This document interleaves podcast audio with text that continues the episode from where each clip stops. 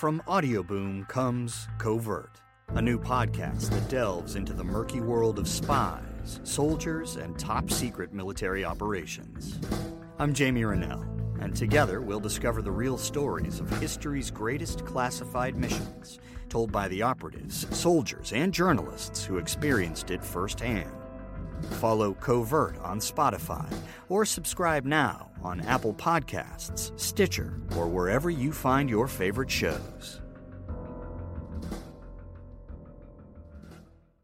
Five, four, three, two, one. Cue music. This is Movies First with Alex First. A violent, mismatched buddy action comedy with a fierce soundtrack, Irreverence is the hitman's bodyguard staple. Nearly everybody, the notoriously lethal hitman Darius Kincaid, played by Samuel L. Jackson, has ever met across the globe, wants him dead. But that's only if Michael Bryce, Ryan Reynolds, the vigilant bodyguard recruited to protect him at all costs, doesn't shoot him first, out of sheer infuriation. The wild chase begins when Interpol strikes a risky deal with a newly captured Kincaid. If he agrees to be a star witness against a bloodthirsty Belarusian tyrant, Vladislav Dukhovich, played by Gary Oldman in the International Criminal Court, they'll free from jail Kincaid's not to be trifled with wife, Sonia, Salma Hayek. There's just one problem.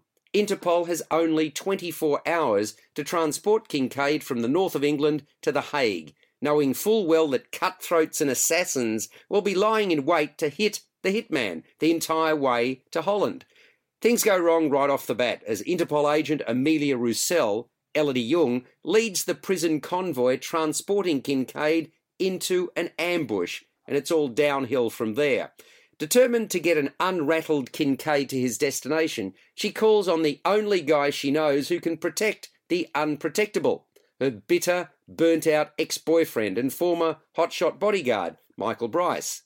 Once Bryce was at the top of the executive protection game, but after a job gone sour, he's lost his edge. He has everything to prove, but zero desire to prove it with Kincaid. The two, you see, are not strangers.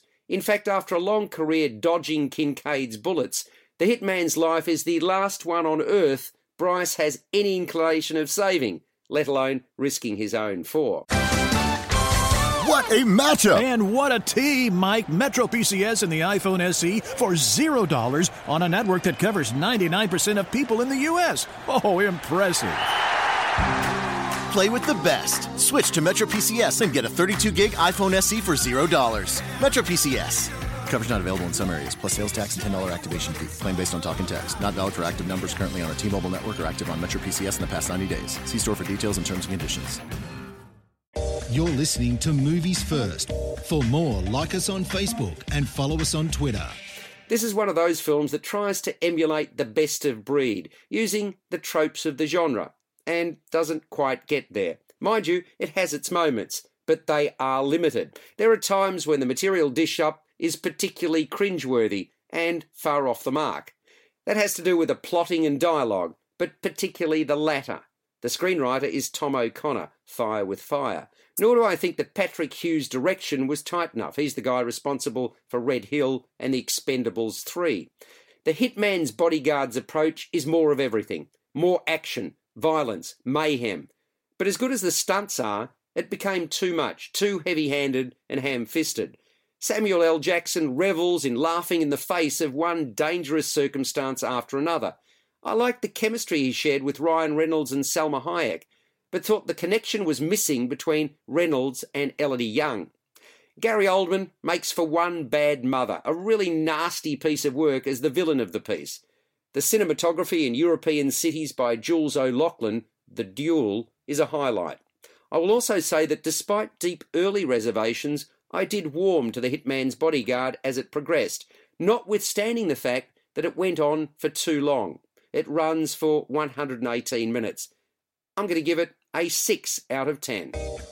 You've been listening to Movies First with Alex First. Subscribe to the full podcast at Audioboom, Stitcher, and iTunes, or your favourite podcast distributor. This has been another quality podcast production from bitesz.com. From Audioboom comes Covert, a new podcast that delves into the murky world of spies, soldiers, and top secret military operations. I'm Jamie Rennell, and together we'll discover the real stories of history's greatest classified missions, told by the operatives, soldiers, and journalists who experienced it firsthand. Follow Covert on Spotify or subscribe now on Apple Podcasts, Stitcher, or wherever you find your favorite shows.